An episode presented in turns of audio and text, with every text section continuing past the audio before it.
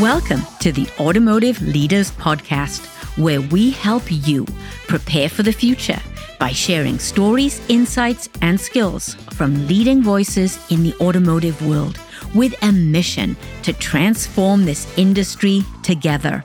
I'm your host, Jan Griffiths, that passionate, rebellious farmer's daughter from Wales with over 35 years of experience in our beloved auto industry and a commitment to empowering fellow leaders to be their best authentic selves. Stay true to yourself. Be you and lead with gravitas, the hallmark of authentic leadership.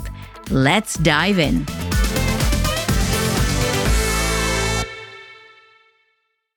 Have you ever thought about what it would take to practice authentic leadership in a traditional OEM auto company, specifically General Motors? How do you thrive as an authentic leader at General Motors? Not just survive, thrive. Today, you'll meet a man who knows exactly how to do that. He's been practicing authentic leadership his entire career. And he is a self confessed servant leader, and he has built a raving fan culture that all leaders want. Meet Mark Boal. Mark is a senior level executive currently operating in the EV space with GM, but a deep history in GM global financial operations.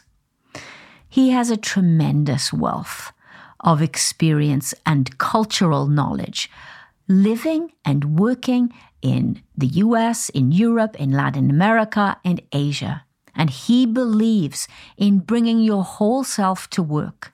He gets it when it comes to cognitive diversity. And he will share with us exactly how he encourages and creates an inclusive, collaborative environment. He knows what it takes to make people feel safe. If we want to get ideas from people and we want them to bring everything they have to work, this is the kind of leadership that we need more of. In his words, it's not the number of people that I lead, it's the number of people that I impact. And he's doing it. Mark, welcome to the show. Hey, Jan, thank you for having me and, and thank you for what you do. The positive impact you have on a lot of people is fantastic. So thanks for everything. Well, thank you. And what a great way to intro. You talk about impact on people. Boy, you know, it's not very often I come across such a large number of people that work in an organization that rave about their boss. But you have a following. You most certainly do, which is why I had to have you on this podcast. You are indeed an authentic leader. I know that for a fact from the people that work for you. And I did not expect that the guy at the top of GM Financial would be that guy. I know, I know, I was attaching labels and you shouldn't do that. But hey, I got it wrong again. I actually got it wrong again. I get it wrong a couple, you know, quite a few times actually. Um, so here you are. You're an authentic leader. Our listeners want to know what that means to you, but I want to start from the very beginning. So, Mark Bold, what is your story? Uh, those are very kind words for an introduction, Jan. So thank you again for that. Fantastic. Um, I'd like to know who that following is because I probably should pay him off. But no, I will never tell. just so you know, I will never ever tell. But it's great you've heard. And um, so, who am I and what's my story? I guess just first of all, in in the line of introduction that you gave me, I, I do view myself as a servant leader. Uh, I love purpose. I love culture, and I thrive on change. And so, I guess other people that I've surrounded myself with over these years uh, feel the same way, and and I think I've energized and empowered some of them. That's where where we've gotten to. But what's my story? Uh, we'll begin at the beginning. So. I grew up in a in a small farming community here in the state of Michigan. Uh, about 60 people graduated with me in high school.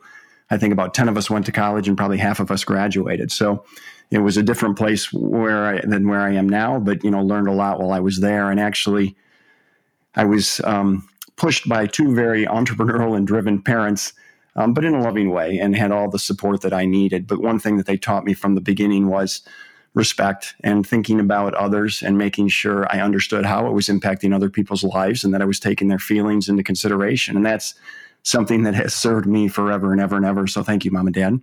Um, after leaving that small town, I decided to do something a little different. So I went to a big college, which was Michigan State, uh, 40,000 people. So that was kind of an eye opening experience for me, but, but, did okay. I learned an awful lot, got exposed to some new things.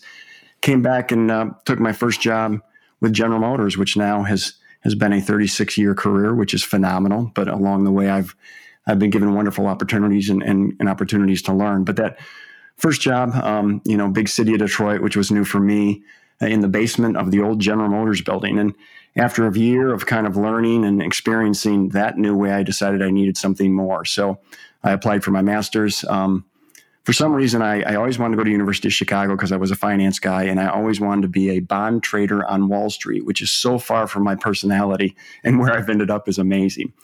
But thankfully, Chicago uh, deferred me for a year. So I went to my second choice, which was a school on the East Coast. And so I spent a couple years out in Boston and got my MBA, came back, um, worked for General Motors, and got married, which was an important thing in my life, obviously, as I am a husband and a father first and a worker second.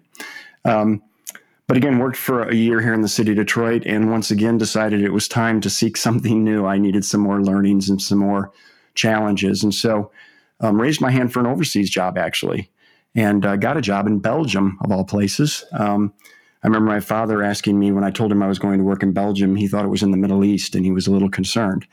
But um, the, the, really interesting thing about that job opportunity is I was actually third choice. And so uh, there were two other people that were in line ahead of me, uh, but they decided in the end they didn't want the job. And it took my wife and I about two minutes to decide we were going to go and, and experience this new challenge in Europe. So we lived for three years in Belgium. Uh, back in the early 90s, no internet, no mobile phones. You talk about isolation from your friends and family. That was it. But uh, we enjoyed our three years there. Actually, both of our children were born in Belgium, which was fantastic. And then uh, we headed back to the United States and spent four years uh, back in the Detroit area. But I spent most of my time working in Latin America. So I'd had the US experience, I'd had the European experience. It was time for something, again, completely new. I spent my time down there. And at the end of four years, decided again we needed another adventure. And so raised my hand, and my wife and I and our new young family headed to the UK. Um, had never been there before, took a new job there in a new office with a bunch of new people.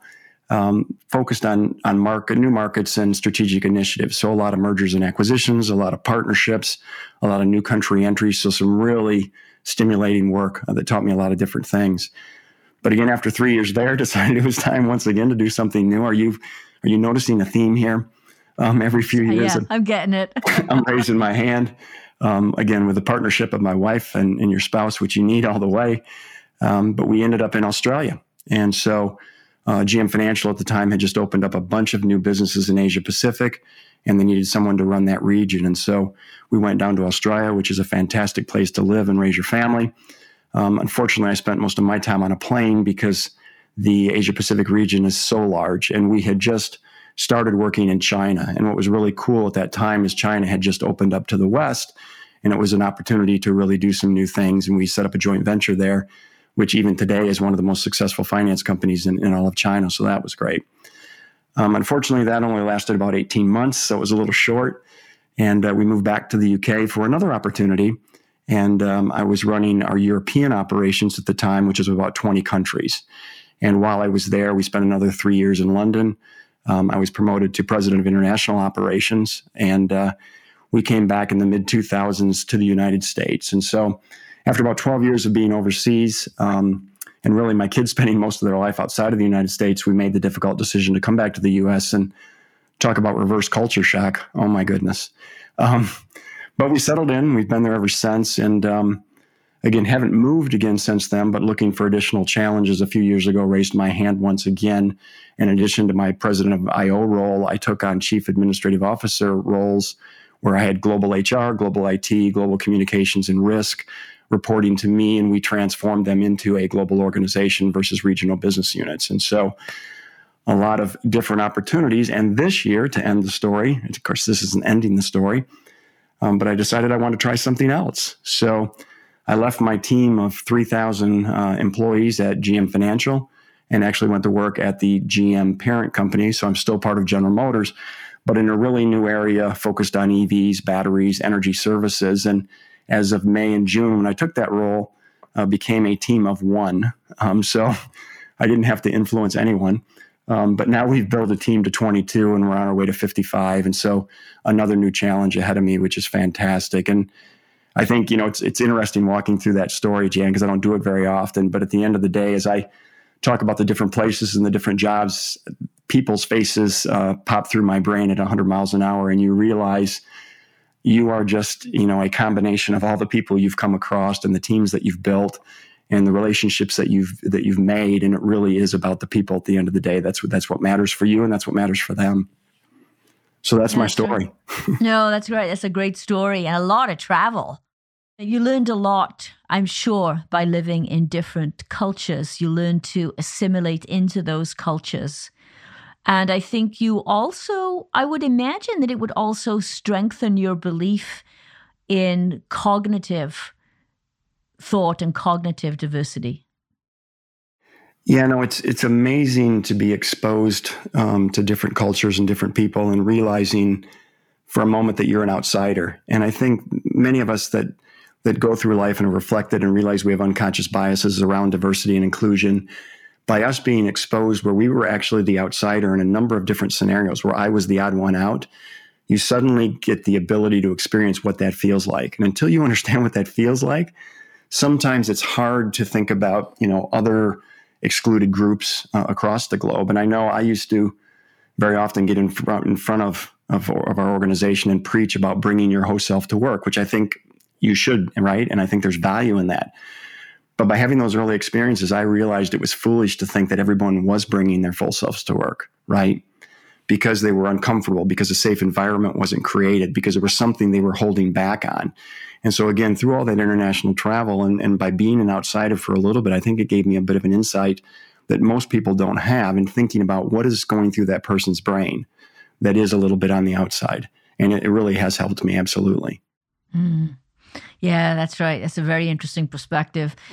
You talked about creating a safe environment. We know that psychological safety is absolutely positively required if you want people to bring everything they've got into the workplace and feel challenged and enjoy what they do and it's it's needed for innovation. We talk about innovation all day long. You can't have innovation if you have fear in the workplace. So psychological safety is is the foundation of where we need to take the workforce into the future. But mark how on earth do you create that? You connect with the individual. You know, it's it's you have to, and I've learned I've done a lot of volunteer work in my life, and you know, I always wondered we get a group of people and you go to a homeless shelter, and for two hours while you're at that shelter, anyone will do anything, and they're all smiling and they're working as a team and they're patting each other on the back. Um, you know, you're creating this common purpose about something that's bigger than yourself, and you're taking the time to understand what's important to the individual. And I always wondered how to translate that to work, right? And you translate that to work by understanding that person as an individual and understanding what's important to them. And if you can find something that's important to them and to you and to others, you create this internal community within your workforce, which is, you know, something that just isn't possible. And, and, and as a part of that, it creates this safe environment that you're talking about. And so until you really start to get to know each other as individuals, until you really start to care about each other as individuals, this safe environment is hard to create um, you know, this new team that I'm building, we're talking a lot about trust, right? And and how do you build that foundational trust? And I've had a couple of employees come to me and say, "Hey, how do I do that?" And again, it's there's no magic five rules or there's no three things you have to do. It's really like, do you know the person across the table from you? Have you asked them what is important to them? Have you listened to them? Have you talked about something outside of work? Have you connected with them on a personal level? And do you care about them or not? And if you can do that things and you show that caring and you show that vulnerability, which is something very new in the workforce too, you create that safe environment that otherwise doesn't exist. And boy, when I joined the workforce in 1985, that didn't exist. no, it certainly doesn't exist in what we we know as the traditional automotive culture.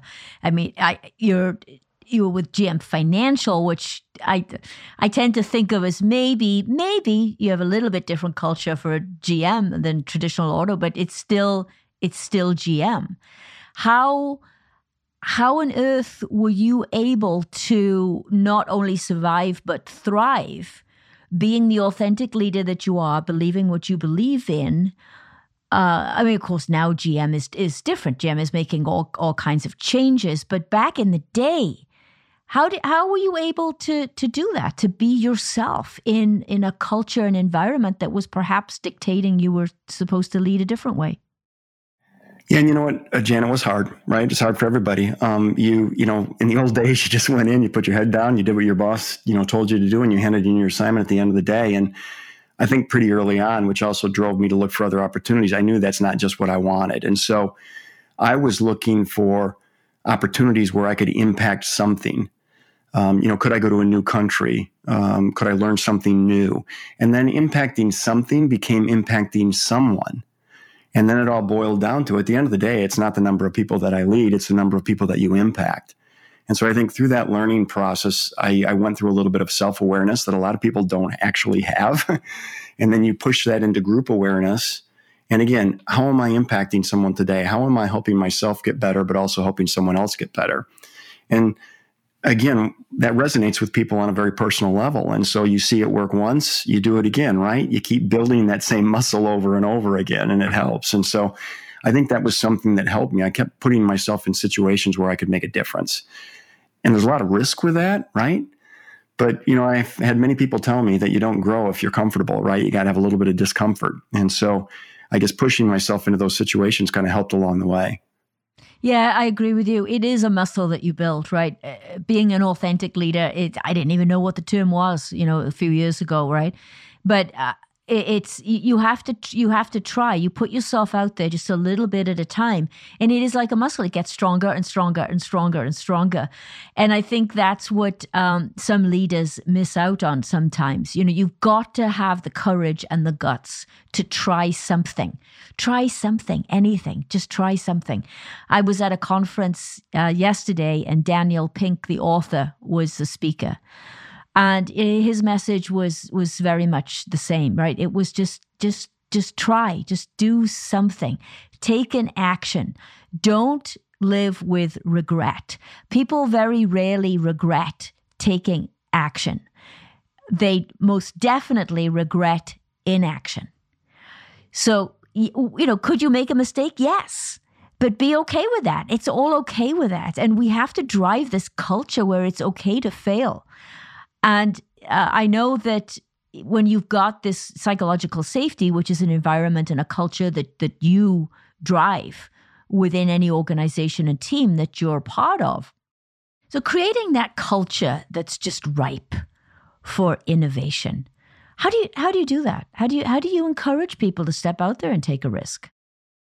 That is a fantastic that's a fantastic question. And you know, the um, the buzzword now is to learn from failures, right? It's only a failure if you didn't learn from it. Um, if you fail and you learn from it, it's not a failure. But organizationally, it's hard to create that environment at times, even though we talk about it. And so, what the employees around you, they need to see you fail, right? They need to hear your personal stories about where you did fail and how it didn't end your life, and and maybe how it took a path into a area that you weren't going to go before. And you have to be serious about it. Again, you can't just say the words. Um, you don't specifically set your team up for failure so you can show by example that it's okay to fail. But you know what? You get there once again by stretching. Um, I've learned how amazing it is to put the right people around you and empower them. And what I've learned about that, and that's where I'm going with this, is saying the yes and versus the no but. And so by just opening the door and constantly saying yes to your team, you kind of lead them down this path of joint risk. And again, you don't leave them alone. It's it's group accountability. I am there with you. You know, let's walk this path together. Let's fail together. And you find a good example where it's not high risk maybe to do it, but you fail together.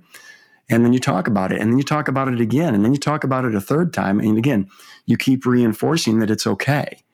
But people don't really feel safe until they actually see it happen. And, and again, storytelling is important but you actually need to find an example and walk that path together with your employees before they really believe you that it's okay to fail and and you will allow that to happen. Yeah, yeah, it's a good point. And you mentioned storytelling, right? Storytelling and purpose go hand in hand. And I find that I found this in my corporate role, and I know a lot of leaders struggle with this too. They're so into the weeds because they feel they have to be. You know, maybe there's so many crises going on. There's always a crisis, particularly in automotive. There's always some crisis somewhere, right? I mean, okay, I will admit that there's there's a lot of pressure going on right now in the world with all the supply chain issues. But how as a leader, you have to keep your team, you have to keep their heads up and looking forward and, and keep them connected to that purpose. But it's hard when you you you feel like you have to be in the weeds. And and I found that I was judged by my peers by how far down in the weeds I actually was, mm. which was another thing I had to I had to fight. What advice would you give leaders out there in connecting their teams to purpose and keeping their finger on the pulse and, and being in the weeds as much as they should be or need to be. Yeah, and just on in the weeds first, because it's important. You know, I mentor a number of people, and the, the the thing that comes up all the time is you have new leaders who want to continue to do everything themselves, right? Because they've been successful. And you know darn well if you're sitting next to somebody and there's a job to be done and you're a financial analyst and they're not doing it, you just grab the piece of paper and you do it. And that's how you've been successful. So we're back to working that muscle over and over again. If I do this all myself, I can trust myself and I can get it done. And so trying to train people, not train, talk to people about how do you let go and how do you actually develop and rely on others. And the one thing that I've learned is I've been successful in my career, but boy, it has not been just me. And I couldn't have done anything alone. And convincing those new leaders that you can't do anything by yourself, you can to a point in your career, but you're just going to fail. And you really have to, again, fall back to these people relationships and relying on others and creating this joint purpose. And so, where I'm going with purpose, if you want that person sitting next to you to actually help you get something done, you need to create a joint purpose with them, a joint goal with them, a joint objective with them that matters to them as an individual. And so, thinking through these statements about how I can connect the dots for others around me so they can see my vision, so it makes real sense to them and so it creates an emotional commitment or an emotional bond that they want to help me reach the same purpose. So they're no longer doing this for Mark, they're doing it for themselves. And that's the trick, right? If you can get people to do things for themselves that help you further your own, this is not mean or evil, right? This is joint objectives. This is building purpose, building those guide rails that you can walk along to that same purpose statement. And getting that done and getting people on the bus and moving in the same direction is just the right thing to do. And so, again, it's thinking about them, not thinking about yourself. What's important to them? How do I get them excited about reaching a goal I want to get to? It's not about Mark. What do they want to do? Let's do it together. And so I don't know if that makes sense, but that's how I think about that for sure. Yeah. No, it, it does. It does. And I think there's a bit of a, a, leap of faith here, too. When you're really focused on purpose and you connect people to purpose, if they really get it and really understand it, understand their role and, and how they connect to it, then you don't have to monitor or feel like you have to control their actions or decision making because the purpose will drive that. They'll know what decisions to make in line with that purpose. So if you spend more time on purpose and less time on making sure on the how on how things are done and you know what are people doing and, and uh, empower people to do the right thing then you can spend less time on the tasks and being in the weeds and more time where you need to be spending your time which is leading leading through purpose. Yeah and i used this term before. People want guide rails because they want to make sure they're going in the right direction but they don't want you either pushing them from behind or pulling them from the front right and so purpose is those guide rails it's something that's emotional enough clear enough that they understand and they want to go forward with but it's not so tight and managing them on a day-to-day tactical basis that they feel suffocated and so, Jan, you talked before about innovation and creativity. It's the same thing. Lining up the purpose gives those guide rails, but it doesn't squeeze people too tightly. They can bump back and forth. And so it allows them to be a little bit creative, a little bit innovative, and they're actually moving forward on the path. And then below the purpose is these actually common objectives. So it's not just purpose. You do have to be a little more specific about common objectives. So again, we know we're walking to the same path or the same, we're walking to the same objective at the end of the path. So it's a combination of the purpose plus the objectives, plus again, giving them wiggle room to learn and to be creative and innovative versus pushing or pulling. And being okay, right? That makes people nervous as a leader, right? Because you want to make sure everything's right. And so this doesn't happen overnight. Not only are you are developing them and helping them to learn about how to be better employees, all of that stuff helps develop you as a better leader. And the more you give up, right, it's very nervous and you got to worry about it. But the more it works, the better you feel. And then it's once again working that muscle over and over again to build it and to allow you to have the confidence, the self confidence, and the self awareness and the group awareness to allow that to happen. Yes, there it is. That's it. I want to take you back to diversity for a second. I know that you don't just talk about diversity. I know that you know how to take action with diversity. And I've seen you as uh, an ambassador for the ERG, the employee resource groups uh, within your um, last organization, within GM Financial. And I correct me if I'm wrong, but I think that's nothing new. I think you've been doing that for a, a long time. So tell me a little bit about the leadership thought process behind diversity and about taking action because you take action. You don't just talk, you don't give it to somebody else, you do it. So share with our audience what's going on in your head and, and how you do that. Yeah, and I think just to start at the top, I mean, diversity creates so much value in so many ways. Uh, we talk about creativity and innovation, and you can't have that unless you have diversity of thought. And you know, you can. And, and again, this is how our world has changed, but it's changed for a better way. It used to get you. You got the group of the same looking people in a room together that had the same experience. Because what did you want to do? You wanted to build consensus, because consensus was the way to get things done, and that's how our brains worked. When you know as I experienced really different cultures and different countries, um, I was exposed to so many different thought processes and ideas. And again, at first it became clutter. It was like, I don't like this. I don't like different things. I like things that I'm used to. But over time, then I would take some of those ideas or different things that I heard from these different cultures, these different people I met, could be different gender, could be different nationality, whatever it started to click with me this was actually making me a better person and a smarter person because suddenly instead of trying to build consensus i had 73 different options i could choose from because i was listening and hearing different people say different things and so the value of getting different ideas on a table is just unbelievable and you talk about a resilient organization you can't be resilient unless you have diversity of thought um, so what do you do so you get a group of people in the room that don't look like you, don't sound like you, don't have the same experience for, as you do, and you listen to their stories and you ask them, are you bringing your whole self to work? And you will hear, if you've created that safe environment, that no, they don't, and no, they aren't.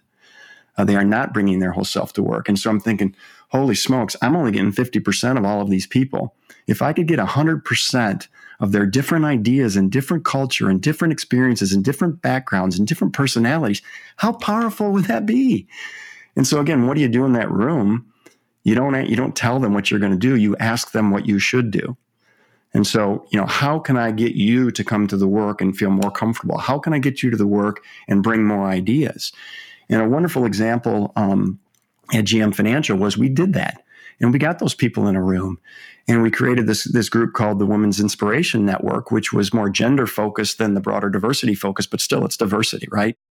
And to hear those individuals sit around the table and to tell their personal stories and feel safe um, about why they hadn't brought their host selves to work, realized that we needed an employee resource group that would serve their needs and allow them to speak more freely and create an environment um, that would not only help themselves, but it would help me, but it would help the company. And it was again around the yes and and not no but. It was like, okay, these are great ideas. I will support you in any way I can because I am the leader. I can help make the decisions. I can give you money. I can do, but you need to do it. You need to own it. You need to tell me what to do because I'm sorry, I don't have all the answers in this area. Which is a leader, when you say that, you can look around the room, people are going, Oh my gosh, we thought Mark was really smart. Yeah. And then, but you know, it, again, it opens up a level of vulnerability and personal relationship that you wouldn't have established before. And these people realized I was serious. We were serious. And so, okay, Mark, here's your laundry list of seven things we think we need to do. And you know what? We did them. And that was so powerful. And from that, you know, you opened up other more diverse discussions. Well, let's have a different employee research group. Let's do, let's do something different. Those those same list of seven things could be done for different people in different areas. But it was so powerful by having that vulnerable and open discussion, asking them what they needed, listening to what they wanted, and then make it happen and be a part of it. And then get up in front of the broader organization at every chance you have and say how wonderful this experience was and how important it was and how you are committed to it. And again, you talk about taking a risk. It's just, again, it's, it's about taking part of the risk, but those people will not believe you're committed until they see you do that. And once they know you're committed, again, that flywheel starts turning and those ideas start coming out and that safe environment is created. And I hear stories I've never heard before. It's like, oh my gosh. And it's really simple. It's just listening to people and, and letting them talk and supporting them in ways they need to be supported. So there's not a magic pill. I think often we overthink these uh, approaches to leadership, right? We think with diversity, oh my gosh, you know, where do we even start? What does it mean? I, I, I don't know what I'm supposed to do. And the answer is just as you articulated, just ask. Ask people. Show your vulnerability, put yourself out there a bit, and just ask. What do you think we should do as a team, as a function, as a company? And follow the lead of the people on your team and support them and empower them. I, you know, through that situation too, by saying, okay, this is a wonderful list of things to do. We'll do them together. I saw people who never had had leadership roles before, but again, back to our previous discussion, it created a new purpose for them. And so you talk about employee development. They suddenly really cared about something that was important to them and also important for the company and it's harnessing that power was amazing. And so I saw people who had just, you know, come to work every day and maybe sat at their desk and did a great job, but they did nothing more than that. Suddenly they were becoming leaders within the CRG. And so you talk about employee development. Oh my gosh, it was fantastic. Yeah, I love that. I love that. Let's talk about the pandemic, Mark. What did you learn from the pandemic? Let's what did you learn about yourself from the pandemic? Yeah, the um you know, I learned, which I knew, I guess, so this maybe isn't a learning. Whenever there's a crisis, we all tend to do okay because we coalesce around the crisis and we just get stuff done and we stay focused. I think, um, and, and, you know, because of my international roles too, I had led teams that were remote. And so that wasn't as new for me. Um, what I did learn, though, was how important, again, this personal connection, which was easy when you were at work and you were walking down the hall to go get lunch or going to the bathroom, you would stop and you'd say hi to somebody and you'd chat. Um, and so I took all of that for granted, that personal connection that you had. And I guess one of the things I learned was how important it was to actually have those types of discussions while you're sitting at home. Because, you know, again, we all got onto these Zoom calls and we're going 100 miles an hour and we're going from one to the other. And those kind of conversations and interaction um, was not happening, and it was people were emotionally impacted, including myself. I mean, I I didn't have that that personal discussion, which kind of gave me my internal energy every day, and so I learned that I needed that. I learned that employees around me needed that. So I picked up the ball a little bit with more, hey, let's at the beginning of each call, let's just talk, how's everybody doing today? What's the story about your dog, you know, barking on the last call? Or, hey, how are your kids doing at school? And so it was almost learning to be more intentional and deliberate about those personal connections that came more naturally when we were in the workforce. And so that was a learning. Um, the other thing I think I would throw out there that I think organizationally I leveraged was many, many, many people are afraid of change and they don't think they can handle change. And oh my gosh, we handled change through the pandemic because we worked from home and we were remote and we still were successful and everything's great. And so I now stand up in front of people and say, hey, all of you people who thought you were afraid of change and couldn't manage it, or all those people who didn't think you could experiment, because experimentation is so important in that failure and learning. My gosh, the last two years were so much change and so much experimentation, and we survived. And we didn't just survive, we thrived. So, again, think about those new things for yourself as an individual, but also for us as a company. They are real lessons that we should have learned and continue to learn through this pandemic, we can thrive and change. We can look for opportunities when crisis hits. And so there's a lot, the pandemic is bad, um, but there's a lot of good things that we can all take from it personally and professionally for sure. Oh, so you really, yeah, you, you saw a way to turn that into a major positive. Absolutely, because so many times when you talk about back to our discussion, well, we can't fail, we can't experiment. You just did it for two years and you survived, and we won this is cool. Let's do it again. So uh, it, it's a good example. It's a bad example because it happened, but it's you know again, you always look for opportunities in the dark corners, and because a lot of people tend to shy away from the dark corners. If you're willing to walk into the dark corner, you can find some pretty good opportunities. Mm, yeah, I like that. Talking about change, Gen Z wants a completely different workplace than perhaps the workplace you and I grew up in. What are you doing to attract Gen Z? You know, and it's um, it's interesting. My new space, um, we're finding that purpose matters even more. And so I talked to you about, you know, at GM, we're working in this area of, you know, batteries and sustainability and energy services. And so building a purpose statement that is about creating a better, you know, world long term for us, not only for the organization but for everyone, really is powerful for for those individuals. And so, um, many times I'm finding myself on an interview with with younger potential employees, and instead of talking about what's your experience or they want to know what the job's like or what is the office like, they want to talk purpose. And so being able to connect with with GM's goals of zero zero zero, which is all around sustainabilities and again making the world a better place, is extremely powerful message and it matters. Um, the second thing is, is, is flexibility and work life balance. And because we are still working in a hybrid model um, due to the pandemic, people are very accepting of that, and we've we've changed our mindset that not everyone has to be in Detroit or Austin or California. The team that I'm hiring, we are all over the place. Um, and again, that's that's scary to a lot of people, but it's extremely powerful because you're creating a work-life balance for them, but you're also finding the best talent regardless of where it is, right? And so, especially in the area that I'm in now, we really have to poke around in different parts of the US and the world and find people that have talent that we're looking for. And having that flexibility um, is good for us, and I think it's good for the younger employees too. And so it's it's working out, but it takes work. I mean, we all have to continue to adapt, right? Yeah, yeah. No, it does. It takes it takes work, and I see a lot of discussion and a lot of um, white papers and uh, publications recently about the employer employee model changing. We are moving into the gig economy. You know, I you could argue I'm a gig worker, right? Because I, I work for many different companies. And I, I think I, I see Gen Z really embracing that model. And I think from the employer standpoint, it means you can pluck the skill set that you need for a specific project and have that skill set only when you need it. So you don't have to bring everybody on board as an employee.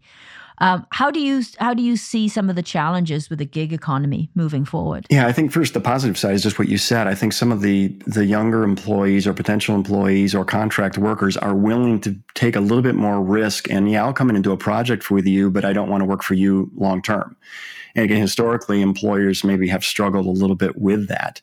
Um, so that's actually a good opportunity for both sides. It's good for the employee themselves. They get to work on what they want, what they're passionate about, and we get to bring in experts that maybe we only need for a project and maybe we don't need them long term. And so it's it is a struggle because again, it's a different model. And we all, whenever there's a new model thrown at us, we we look around for pieces of paper. Well, when did I do that last? And what did I do and how did I work it out? And so the, the there's a lot of opportunity with the gig economy, as you mentioned, but it's it's really people getting comfortable with how do I make this work and how do I how do I feel confident about that. And I don't think we're there yet, but it is also focusing more on project based type work. Um, you know, you talk about agile IT now, and everything's being done in an agile way, and we get into these Scrum teams and we work together. Um, sometimes again that makes people nervous because hey we're just throwing people in a wor- in a room and they they're focused on a problem and they have to solve it what are they going to do tomorrow what are they going to do next week but actually, the gig economy allows you to do that again, bringing these people that maybe have expertise in a very specific item. They only want to work on it because it's what matters to them. You throw them in a room for three months. And if you can put some structure and governance around that, you will get more output than finding an employee that's been working with you for 10 years on something else and you want to drag them into this project that they're not really interested in. And so we're all learning in this space too. But again, I think there's opportunity there. Yeah, I, I do too, but it is going to take a leader who's very comfortable in their own skin to be able to to manage and lead through that. Um, but it's coming, you know, it's it's here, and there's going to be more of it. So I want to. That's why this is on the agenda for all my podcast guests because I want to bring more attention to it, more exposure to it. Let's talk about you know fears and hopes and fears, and um, we'll, that we'll keep moving the item forward. No, and it's interesting you mentioned we we all have worked for anxious leaders, and. Uh, that's not always the easiest thing to do. And so I always say to my kids who now are working age that, hey, if, if you have a good leader or a good boss, be happy and leverage everything you can because it doesn't happen that much. Um, and so, as you said, a leader has to be comfortable with all of this change. But I would say a large percentage of, of leaders, you know, across the globe are not comfortable with the change that we're facing now, which creates anxious leadership, which is not really better for the broader team. And so you have to be focused on that too. Yeah, yeah, you're right. Well, authentic leadership, I've defined the hallmark of authentic leadership as gravitas. Mark, what is gravitas to you? Yeah, and it's too big of a word for me to understand, Jan, because I have that you know small community background. But um, the um, you know, I think it's we we've talked about it a little bit. It's really getting better every day, um, but not getting better every day yourself, but actually helping others get better every day. And you know, it's we talk about leaders and how they think differently. Um, I've actually talked with leaders before where I said, Hey, my mantra is I want to get better every day. And they were like, Well, that means something's wrong. It means you're not good enough. It means you're challenging me because you think I'm doing something wrong if you're asking me to get better. And I said, No, we can all get better every day. And so I think, again, not only by doing it for yourself, but making sure you're, you're doing it for others um, is extremely important. And then to me, gravitas too is people being able to trust you and just know you're going to do the right thing. Um, I think you used a quote in one of your 21 days of authentic leadership, and I can't remember it exactly, but it's not doing the thing that's fun and easy, but it's actually doing the thing that's right and creating a level of integrity that people can trust. You know, we get back to creating this safe environment, which then creates innovation, which then creates creativity, which then generates results, which then generates success. You can't do any of that unless you have the foundational trust, and the trust is built on the integrity that they feel you have as a leader. And so for me, a lot of the gravitas has to surround this, this feeling of integrity and comfort and self awareness that we talked about already. Yeah, yeah, and you're absolutely right.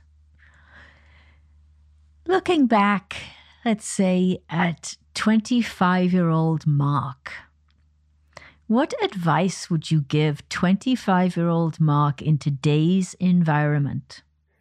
And 25 year old Mark was a little crazy. Um, but really calm down and and don't worry about a plan. Um, you know, sometimes people get stuck on a specific plan, and, and as we talked about around purpose, you need a path. You don't need to be locked into a plan. And I think when I was 25 years old, it was all about what was I going to do next, you know, and, and building out the career in my brain. And things have to fall into place for a reason. And once I realized that it really was about chasing opportunities that you weren't thinking about, and that would fall in your lap. I talked about, you know, going to Belgium and being the third choice. If I was too focused on a plan, a specific plan, I never would have done that. And so I think that was a real learning. Just calm down and kind of take it as it comes and make sure you're not missing the opportunities, as we mentioned already, in those dark corners. Um, we talked a little bit about diversity and inclusion. I don't think I understood that well enough at 25 years old about the power behind that. Again, as you and I talked about, I think the opportunity to go overseas and experience the different different cultures helped me but you know even in the recent past I, and today still i have unconscious biases that i need to explore and expand on. And so really understanding that con- consensus is not the answer and diversity is um, i think is extremely important. And i think i would tell that person again don't be so focused. Be a little more playful. Be a little more curious. Um, be a little more brave. Um, so mark did okay but mark could have done a little better. But as you said before um, i also have no regrets. It's all good Yeah, it is. It's all good. It's all good. Tell me, um, let's talk about some personal stuff. okay. And I love I love to ask this question because I'm really fascinated. Um, how do you start your day? How do you set your day up for success? Um, you know, I, I, the morning is me time. Early in the morning is me time, so I get up early and um, I don't do anything with work and I do something physical. so, and, and, I, I also get up in the morning and kind of think about how I feel, what I want to do. So again, it's back to not having some plan that I'm trying to force myself into. Do I feel like I want to ride a stationary bike today? Do I want to go for a walk? Do I want to box? Do I want to do weights? But that morning time when I'm doing that physical activity, I need to kind of get started. And I really don't think about work. Um, I really just, you know, keep myself present in, in what I'm doing and kind of just wake up. um, so you know that's another thing with this with this remote work. Uh, these 7 a.m. calls don't work well for me because I haven't gotten that hour of workout in beforehand where I kind of clear my mind and just get started for the day. But it is the time that I take for myself really just to make sure that I'm physically strong as well as emotionally strong. Yeah, I, I agree, and it's uh, that's what I like to do too. I like to I, I walk in the mornings now. That's that's my new thing in the mornings. I really enjoy that. I can't get right into work uh, right away. You've, you've got to prepare your mind. You've just got to prepare yourself for the day. Yep. No, I agree. And, and to me, it's not really planning what I'm going to do next. It's just clearing up my head, right? And getting ready to go. Because just like we talked with everything, you know something's going to happen during the day that's going to be a complete curveball that you didn't expect it. And you need that clear mind to be able to deal with it in the right way. Tell me about personal accountability. How do you hold yourself accountable? Because we all, we're all human and we all talk ourselves into and out of things. So any any tricks, tips or tricks of personal accountability? No, and I'll tell you, Jan, too, and I say this on everything. What works in the workplace works at home. In other words, you can't separate the two. So, I mean, anything you do as an individual, you should be doing everywhere. It doesn't matter if you're home, you're at the workplace. But I, I do think about managing expectations. um, I try, I, I, I like to take risks and I like to, you know, push people to do big things or think about things differently. But I also am very careful that I don't create unrealistic, you know, expectations, either what I say or what I expect of other people, because you have to manage the relationship, manage the day, manage the tactical work product, whatever from the beginning. And the beginning is the expectations. And so I'm always careful in that area. The other thing I'm focused on is if I say I'm going to do something and I don't do it, I follow up. Um, I don't just let it slide. And so I, I, send, and I know probably a lot of people don't like this, but I, I will send a lot of emails that just say, hey, you know, you and I talked about this. I didn't get to it today. I'm really sorry. I'll get to it tomorrow. And sometimes people say, well, why do you waste your time writing a little email about nothing? And I said, well, that's not nothing because Again, thinking about the person on the other side of that email that maybe expected they needed to do something for me today, or they were expecting something from me and they had to do something else themselves, they're going to sit there and wonder. And, and wonder creates anxiety, and anxiety creates pressure. And so if I just drop them a little note and say, hey, sorry, I didn't do this, and I'm going to do it tomorrow, I think that helps. But in today's day and age, especially at the leadership level, people think they have the right not to follow up or not to let that person above or below them know that something's not coming today. And that's always really helped me. And I've, you know, a lot of people had said, Mark, you didn't have to do that. But I know when they say that, they mean thank you for that because that helped me know what was happening. I didn't have to sit there and try and guess. And so I think those are two important tools that I use for myself. Yes, I love that. And I think you are absolutely right. And and it goes back to who you are as a person and, and a leader and your values, you know, and you truly value relationships with people and you respect people. And when you respect people, it doesn't matter what, what title they have or who they are. That that to me, what you just described is a mark of respect to another human being. That's absolutely, you know, I um we celebrated last year, or I guess it was two years ago, so it was pre-COVID.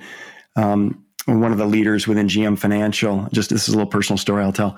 And um you know, I, I, I got up and roasted them and got to say something positive about them. When you talk about how you treat people as individuals and values, I said, hey, we were in this conference together, and we had a ten minute break, and all of us are running into the bathroom and running out. And you know what this person did? They were into the bathroom. Someone was in there cleaning the bathroom. They took the time to stop and ask that individual how their day was. You know, they were there cleaning the sink or they were cleaning the floors. Hey, how are you today? I hope your day is going well. And you know, that's oh my gosh, you talk about personal connections and thinking about others and, and making an impact. Those little things are so powerful.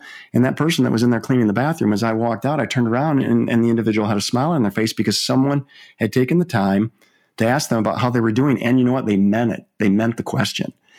And it was just a wonderful lesson for me. And again, it goes back to just treating. It doesn't matter if you're treating it's the janitor or it's the CEO or it's someone on the street they're human and you need to treat them like they're human. And there's so much value because what you give, you get.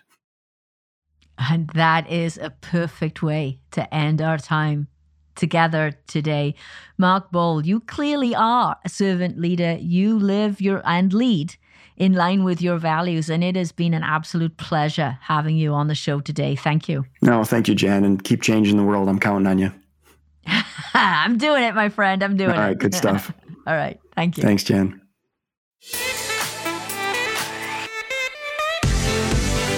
Thank you for listening to the Automotive Leaders Podcast. Click the listen link in the show notes to subscribe for free on your platform of choice. And don't forget to download the 21 Traits of Authentic Leadership PDF by clicking on the link below. And remember, stay true to yourself, be you, and lead with gravitas, the hallmark of authentic leadership.